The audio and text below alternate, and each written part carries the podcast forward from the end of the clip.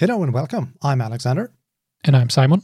We are knee deep in tech, covering the latest from the IT industry with a specific focus on Microsoft and how to get actual value from technology. This is episode 147, recorded on April the 6th, 2021. You will be able to find this and our previous episodes on kneedeepintech.com, iTunes, Spotify, and on most podcasting platforms. Today's headline is going to be well, first, Simon read a book and had an epiphany. then there is some news in Power BI, surprisingly enough. While we're at it, we're going to look at Config Manager release, some data loss prevention features, and some verifiable credentials, whatever that may be. But first, let's have a book tip from Simon. Yeah, so I'm obviously, since uh, me and Alexander just spoke about it, not the last person in the world to have read the Phoenix Project. No, because by... that was me. yeah, exactly. Um, and you're probably the only person I haven't recommended to read it because I've spread the gospel of this book to everyone in my close and very distant uh, circle oh. of friends. I yeah, my distant circle of friends. Yeah, but dude, how do you think I even heard of the darn thing? That was because of you. Oh, okay. okay so th- it is. It's your fault. Damn it, Simon. Yep, absolutely. So the Phoenix Project by Gene Kim, Kevin Behr, Behr, and George Spafford. And for you that haven't read it or haven't heard about it, it's a story about a car accessory manufacturer that are having some issues with IT. And then by applying the principles of DevOps, I won't spoil the end, but uh, it ends on a better. happy note. Things get better. And um, I've started to turn my whole life into DevOps. So I'm applying the DevOps principles on my daily life as well. Ooh, I have questions. yeah, let, us just say that my wife sets the business goals for our family, so it's just to do my best to deliver to them. Um, but I will be covering a few of these, my big takeaways from the book, and how I've started to apply them on running and developing and maintaining a digital workplace.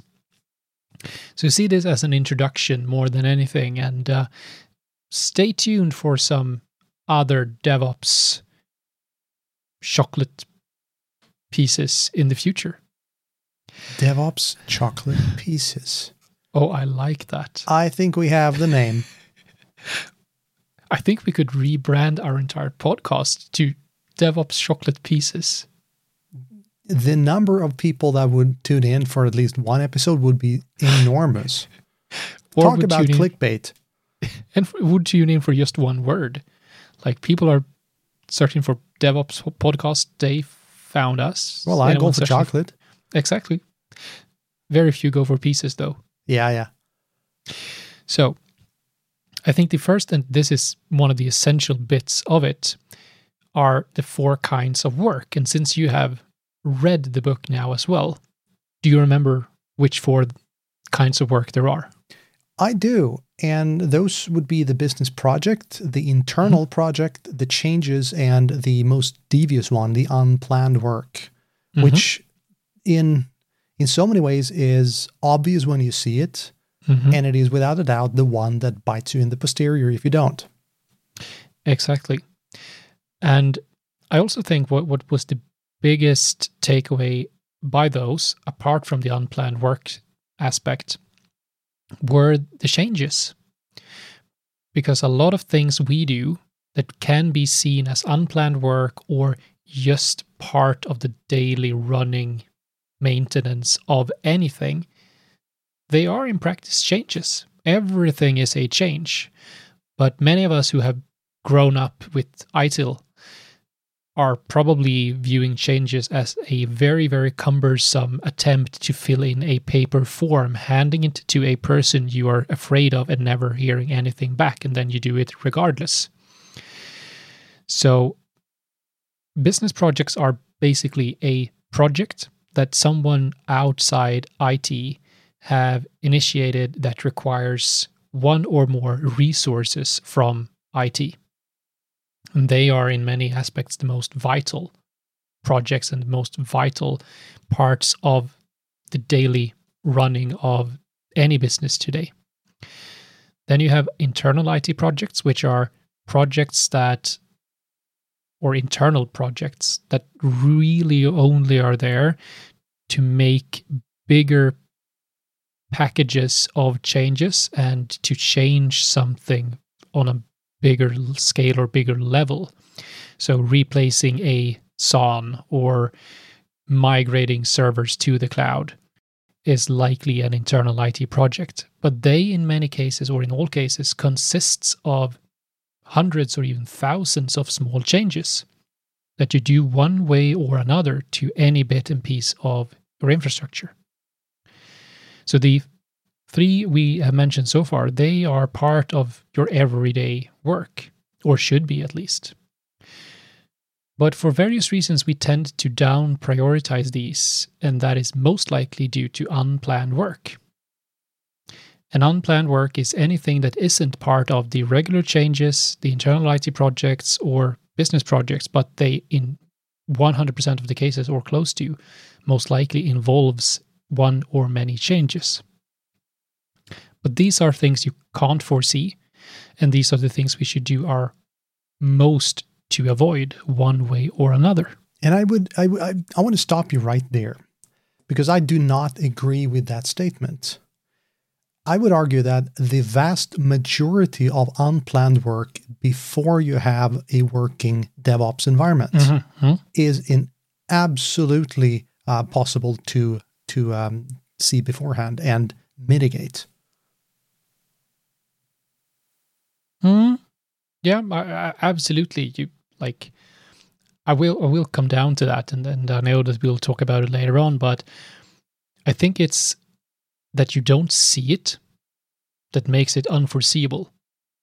So talking to any, or I have a project now where I have a full group of IT infrastructure people that simply can't see the unplanned work. They see it as their, they have put aside time to do unplanned work.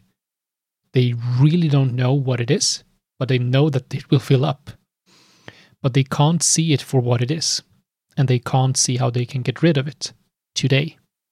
So what you're basically saying is that unplanned work turns into changes, internal IT projects, or even business projects when you hmm. manage to surface it. Yeah, and actually get I, I to look at so. it. Yeah, and and why have we ended up here? Why have we ended up with a lot of unplanned work and very few actual changes on paper, at least, and where I would say that more projects than ever are more focused as being internal projects than actual business projects to me it's it's four main reasons and this is based partly on the book and partly on my experience working with organizations that obviously have these challenges and to me the most essential bit is the vision for and the strategy for IT and where what role IT plays in the bigger vision and the bigger goals of the organization they are working within. So something I in most cases challenge my customers with especially when we are talking about setting up an IT strategy. And I touched on that in my last focus segment on digital workplace architecture is the goals and the visions and how they align to the overreaching ones. So uh, in the exact same way as an organization have goals that are their business goals, anything you do in IT should help the organization as a whole to reach the overreaching goals. But that is in very few cases true for an IT organization because they are simply there to keep the light on and keep things running, not to provide any business value. And in, in many ways, they are primarily reactive, just mm-hmm. reacting to whatever happens this day. Yeah. Yeah. And, and they see that as their role. I don't, I think many organizations don't even see it as reactive. It's just part, it's their work. What should we do if we aren't putting out fires? A- Oh and I even- God, you might actually get work done. Exactly. And I actually took a picture of a car today. And and he the, the driver of that car jumped out and were like furious, why are you taking pictures of my car? Uh, and I just told them that they had a um, slogan which said, and I will translate this on the fly, we don't solve your problems, we prevent them. Huh. And I think that is brilliant because that's what we should be doing, preventing issues. Yeah, Uh, because not- if, if you have if you need to solve them, you're already behind the power curve. Exactly. So we, we can talk about that another time. I have a rather bad example of how a firefighter would reason if they were working in IT. Oh yeah. So the second part is leadership, where we need to have someone or a group of people that can support IT when they are faced with challenges. So when someone comes up to a IT person and says, "I want this," they must be supported in when they say no, and they must be supported when something is yes, but the business may not understand the full implication of it. It should always strive to support the business, but some in some cases a leadership individual, which may not be a manager, needs to explain why it matters and why it's important that it's done in the way that IT wants it done on this occasion. Then we need more accountability and more responsibility. That also means, and we'll get back to that, that you should be allowed to fail. You should be accountable for explaining why and realizing why, but you should never get blamed for anything. You should always be encouraged to try things. No, you shouldn't break things just out of plain ignorance, but you should be feel free to it's I'm accountable, I'm responsible, but I also have very uh, a lot of support in trying new things that may support the business in the end. And the last bit is, and this is very applicable to, I would say, IT organizations and possibly, especially in, in Sweden, we need cross group understanding and communication. We need to know what networking is doing or how that implies or impacts on the digital workplace. We need to understand how virtualization plays a role in data center management. I want So to add one more thing. Mhm, mhm. Not only do I need to know what they're doing it, I need to know why they're doing it, and I Yeah. need to care about Mhm. why they're doing it. And Yep. I think this all points back to the whole vision and driving the business goals thing.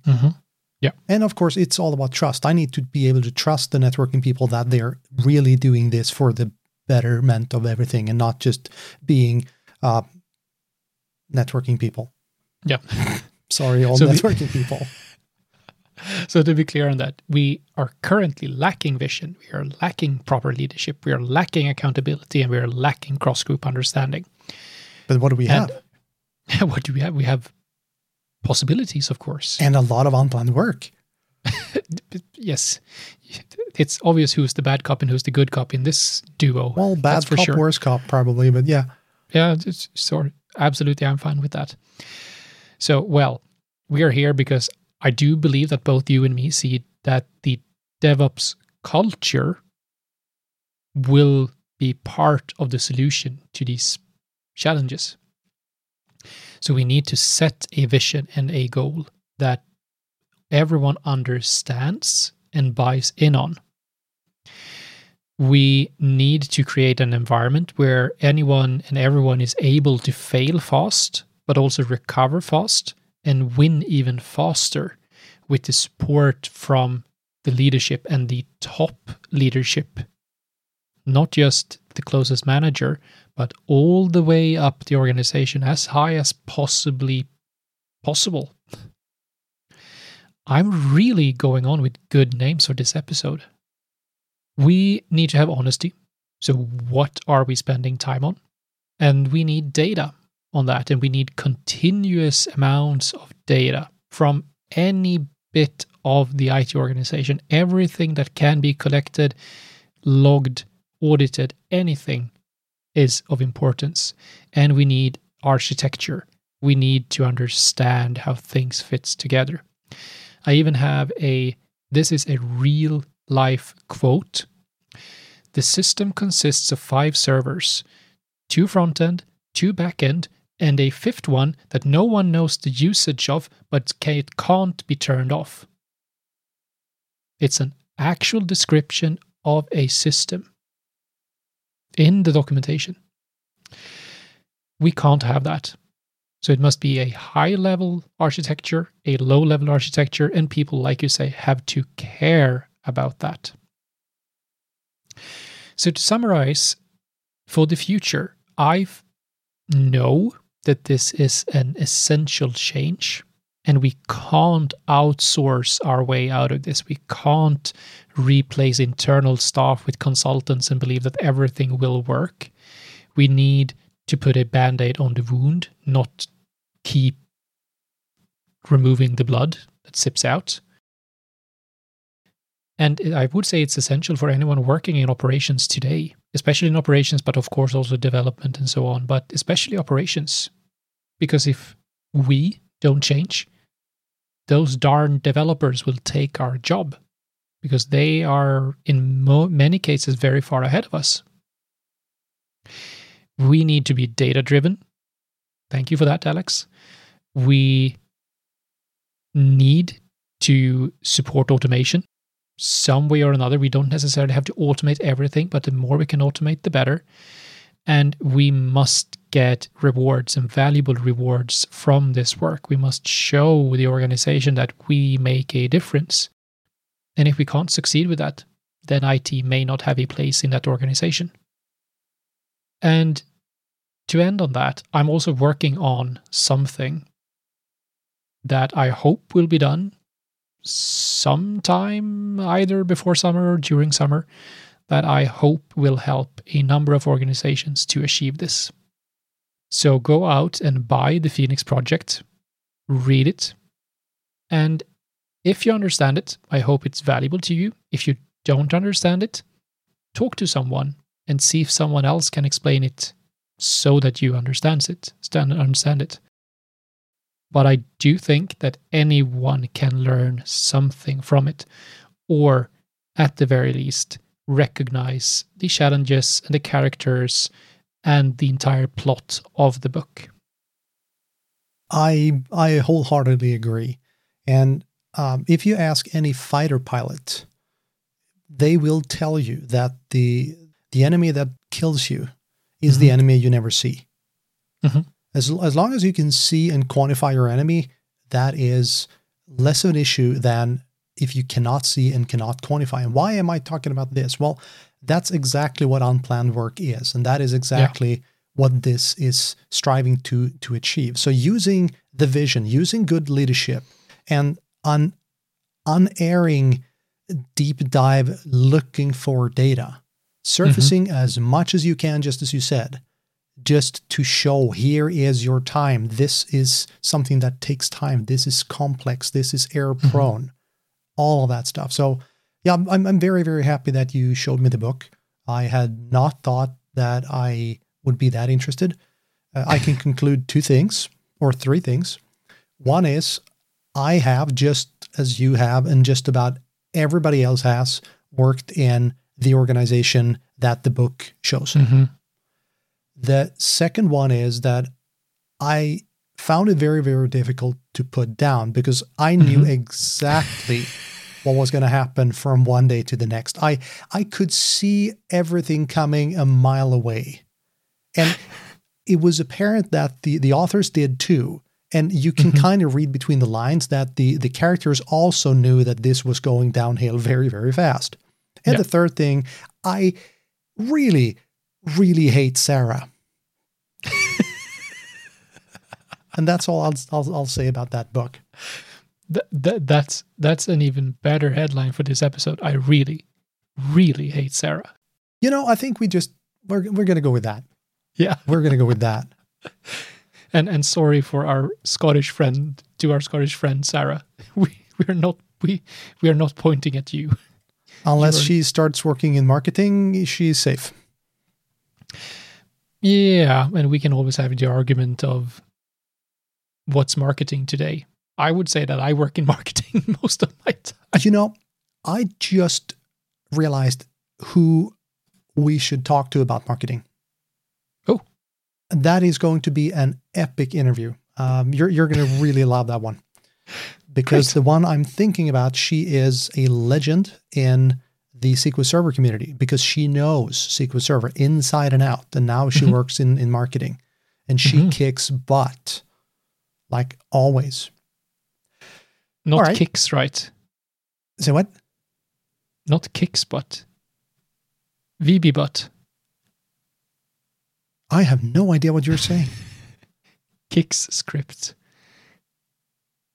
Haven't Anyway. you heard about So the the funny thing is that I had decided that I wanted to talk about the Phoenix project uh, during my focus sequ- uh, segment, which is going to be uh, the week after next. And Mhm. in in many ways, I would probably have started similarly, just outlining the four ways and or the, the four kinds of work. Uh, and and the challenges and so on and so forth, Mhm. but then I would have moved on to what I will be talking about next time, which is DevOps applied to Mhm. Data, which is known as data ops, Mhm. and um, also what what's what is similar, what is not similar, and where people inevitably go, well, yeah, but you can't do that with data, and then we have the same argument over and over and over again. But I'll I'll get back to you Mhm. on on that one. looking forward to it? But speaking about, we can, we can actually stay with DevOps for just a, a small time because the PPU or the, the premium per user went generally available just the other day. So it is now generally avail- available, which means that anyone can buy premium Power BI premium per user for $20, which is fantastic. The things you get through PPU, I could talk about those for days, despite the fact that I have done so on this podcast already. But but it's twenty dollars if you don't have E5, right? And ten dollars if you have E5 or already have a pro license. Exactly. Wow. If even you know this, this has had some impact. All right. You know, I, you know, I love licensing. Yes. And you are not like everybody else. No. Anyways, so one of the things that you get access to with premium or premium per user is the deployment pipelines. And to be fair, the deployment pipelines are not great. They're good, but they're not great when it comes to um, well using a pipeline, and you can you can basically push a report and and data set through this pipeline to test it to have all things change when you move between environments and so on and so forth. There are some updates um, out now, and there are some updates coming out. And um, this is written by uh, Nimrod Shalit, who is the senior program manager. He's out of um, Israel. Uh, for instance, you have uh, paginated reports management that you can do in the deployment pipelines. One extremely interesting thing is that deployment pipelines now can handle sensitivity labels. It couldn't do that before, but now it can. And there's a lot of uh, interesting things coming um, along, including data flows management in in uh, deployment pipelines. And I love the quick access management. Yep. Yep. That is astonishing. How how you can assign permissions to a user and grant permissions that are different depending on which stage of the pipeline you're in. Yep. I, I want that. So the main difficulty with Power BI is the fact that the PBIX file is essentially a zip file, which makes it extremely difficult to to use traditional uh, coding tools on. Uh, there is work going on to decouple the data set from the the visuals and so on, but I, I don't think they're they're quite there yet. Uh, but speaking of the data flows, we're also going to get, and we are already have gotten updated um, data flows. Uh, for instance, there is now uh, the support to read the latest CDM manifest, which is the Common Data Model manifest or the data model format. That's kind of neat. We also have one of the main issues with data flows is keeping track of the darn thing. If you have a few of them um, in your environment, it can be very difficult to figure out which did refresh correctly, which did not, and so on and so forth. So now we have the enhanced refresh metrics, which means that we have a refresh history, which is really, really nice. And you can see, for instance, if there is a on-demand refresh or a scheduled and durations. So you can see if something starts to, to go haywire. Uh, there's also the ADLS Generation 2 integration, which is now generally available, which means that you can take. So if, if you create a, a um, data flow, it is stored inside of the Power BI data lake.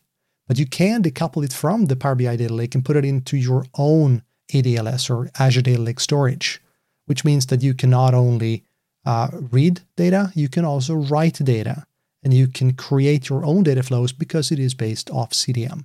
So there's a lot of really cool uh, opportunities opening up when it comes to uh, the Power Platform and so on and so forth. So pretty cool stuff.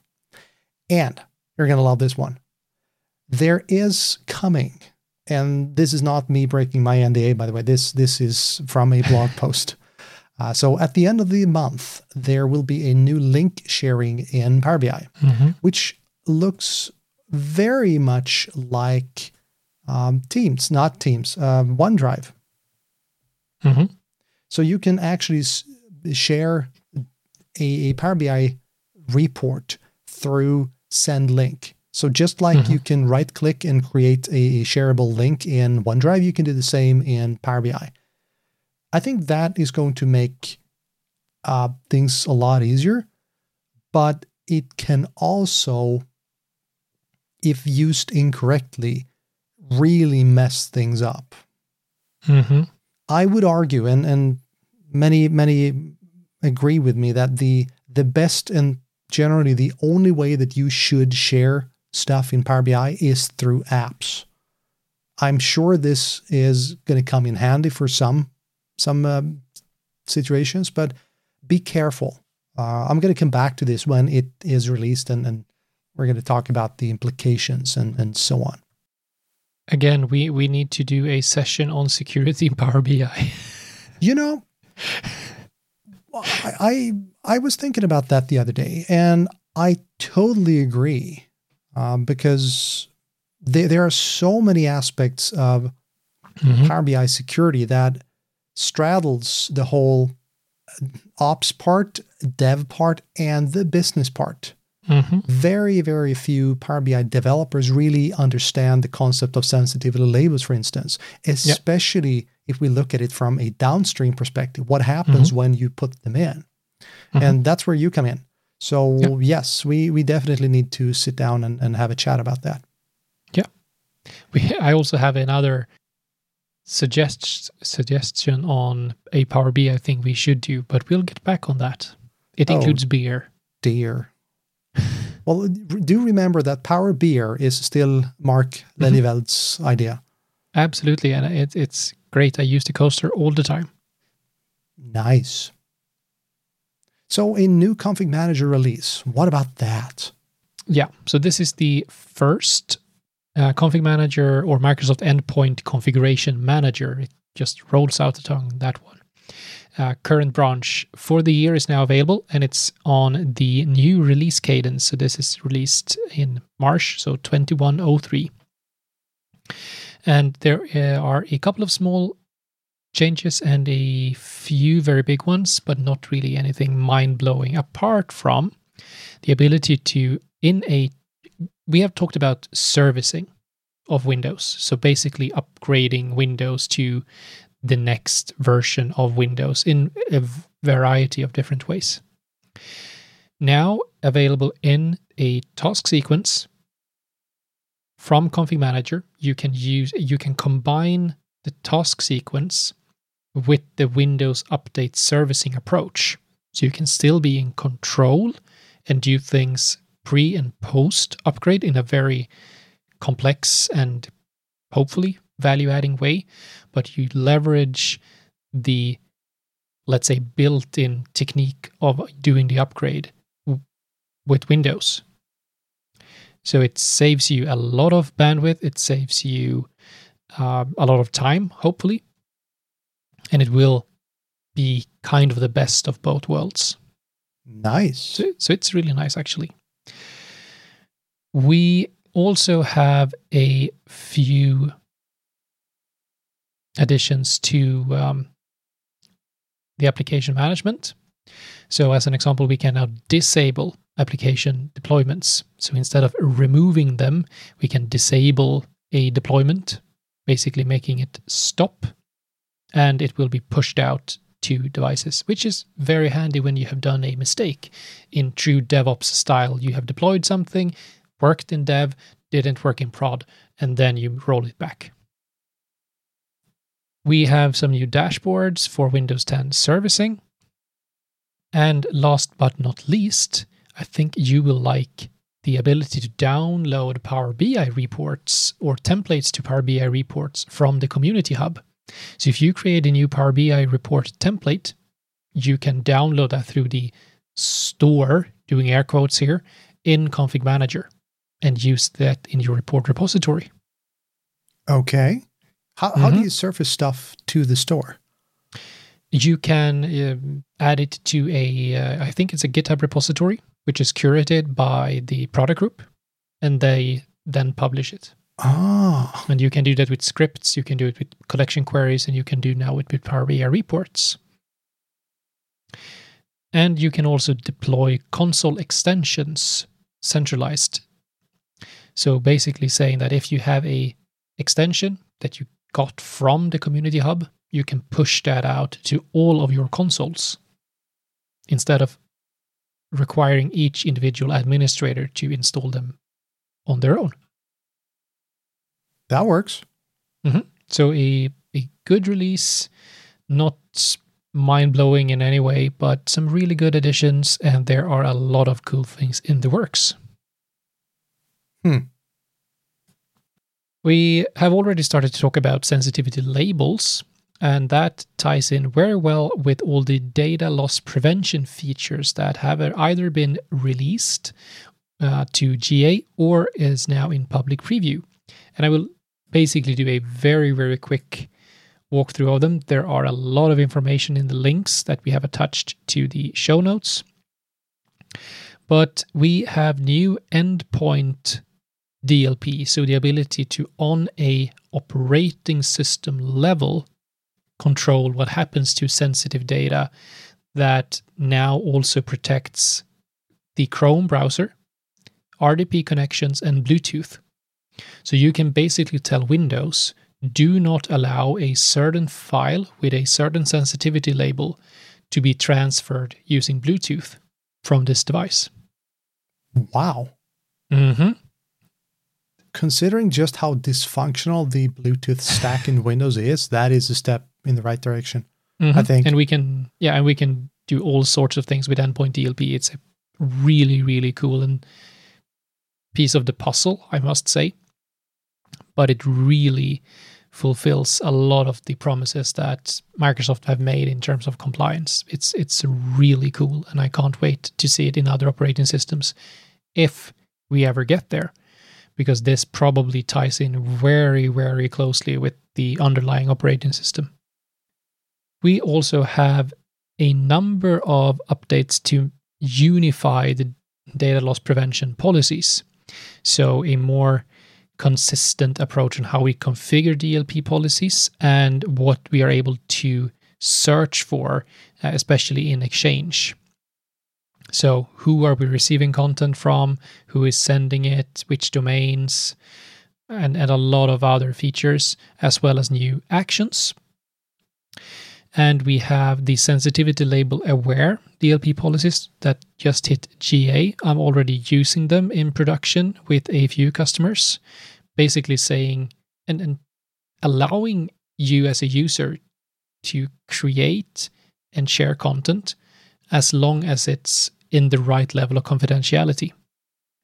I'm working on a few scenarios now, especially around teams that are challenging, but where we definitely have most of the tools we need to create a very, very robust data protection and compliance infrastructure and architecture.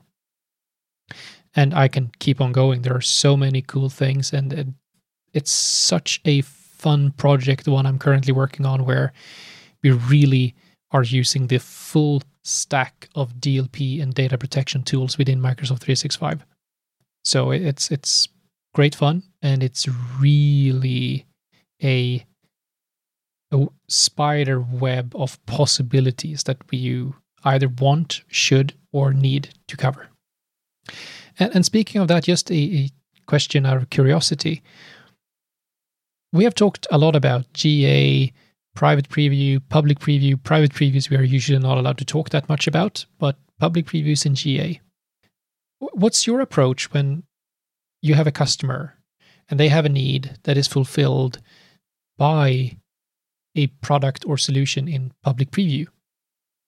Do you use it? Or what, what do you tell the customers? How do you view public preview solutions? Private preview solutions. Um, Pub- public preview. Public previews. Well, public previews. Let, us start with public. We can talk about private as well. Well, well my, my customers would probably know um, about as much as I do about the public preview.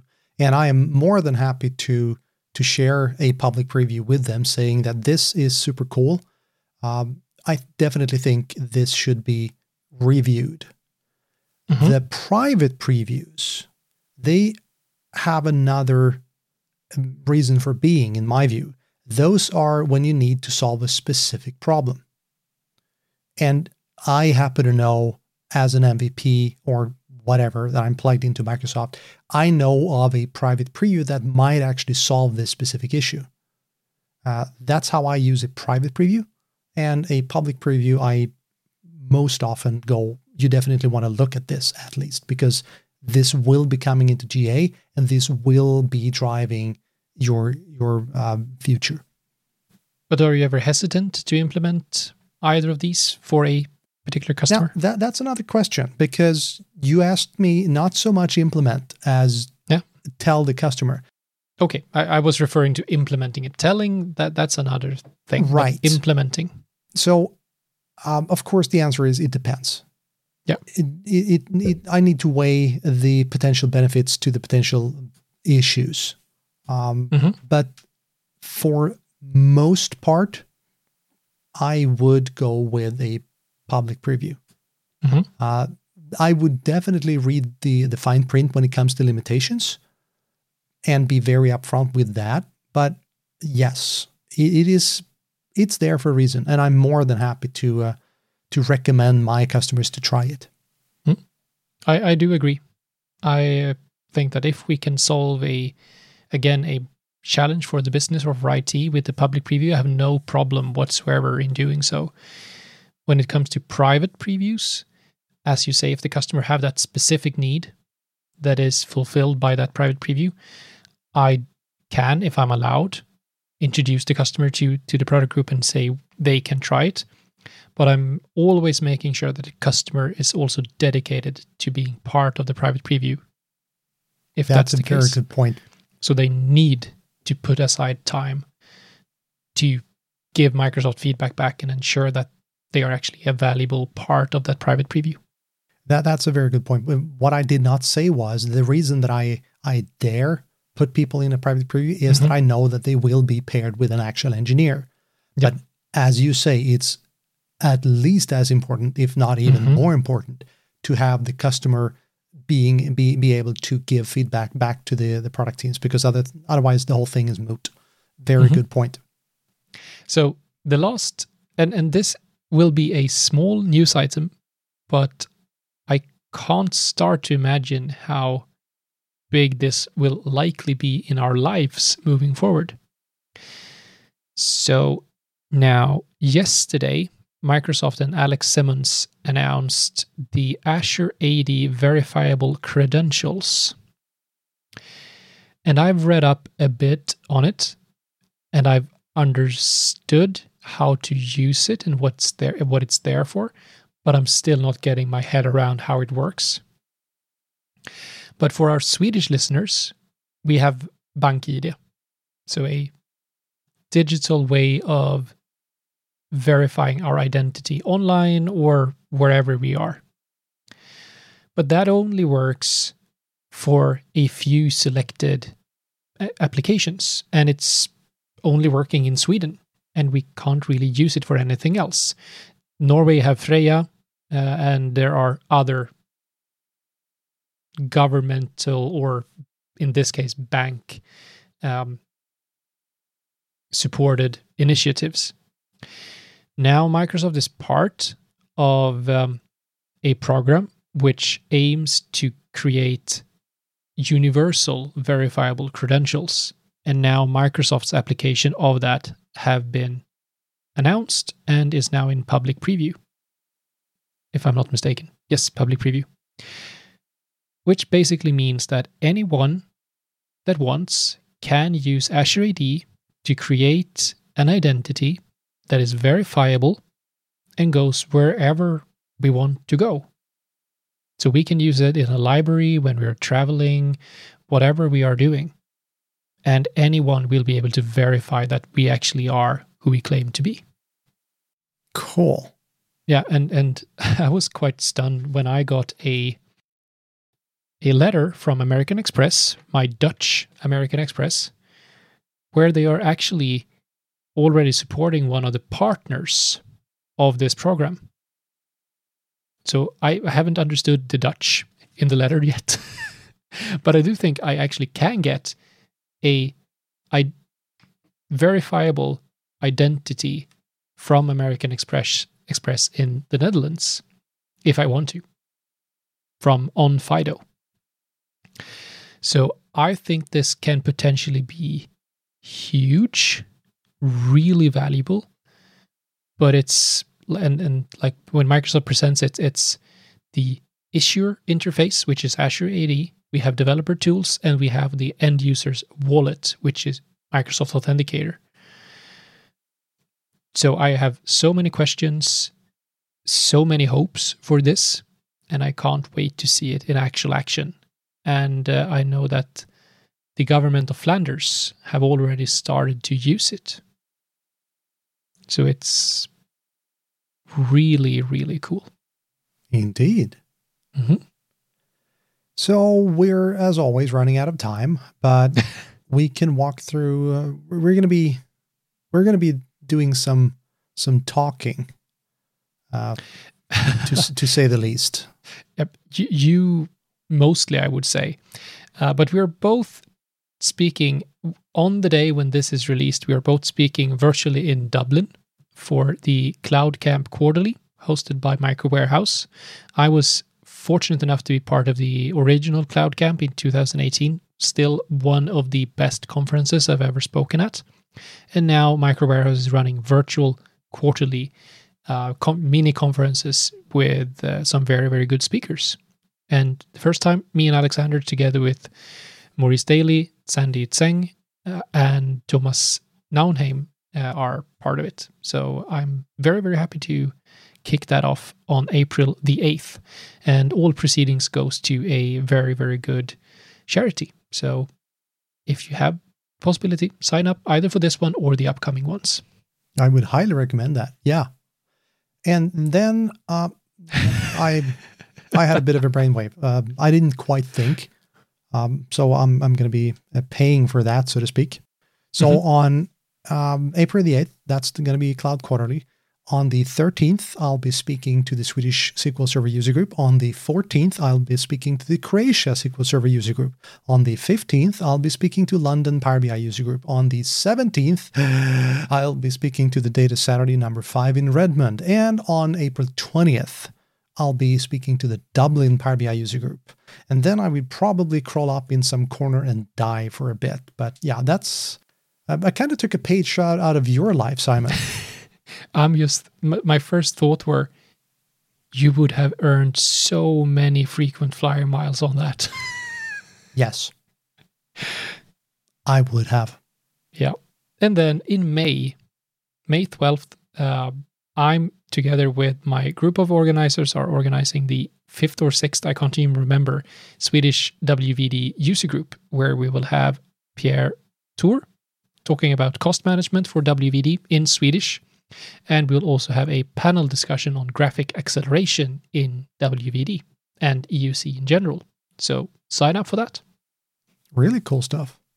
Mhm. So we, um, I just want to end on the fact that last week was the um, MVP summit, Mhm. and it is the third MVP summit for the two of us.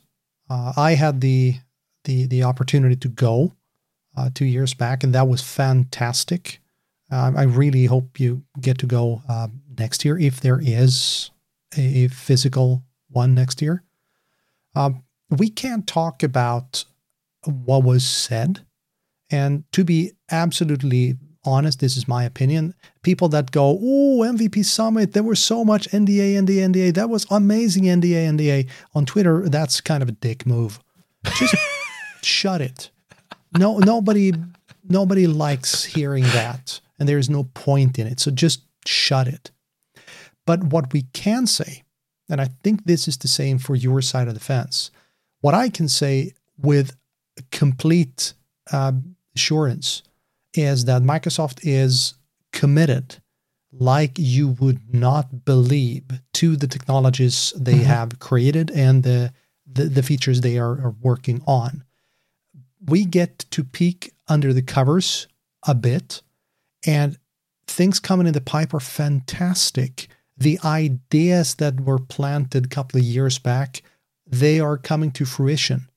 And it is an amazing future awaiting. So it is not too late to jump on the bandwagon. This is fun stuff. Mhm. Come join us working with uh, Microsoft technologies in, in general and, and Azure in particular.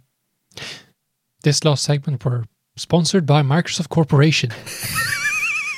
No, it wasn't, but that's it. So thank you for listening, and we'll be back in two weeks. Have a good one. Bye. Bye. Thank you for listening to this episode. Knee Deep in Tech is a bi weekly technology podcast hosted by Alexander Arvidsson and Simon Binder.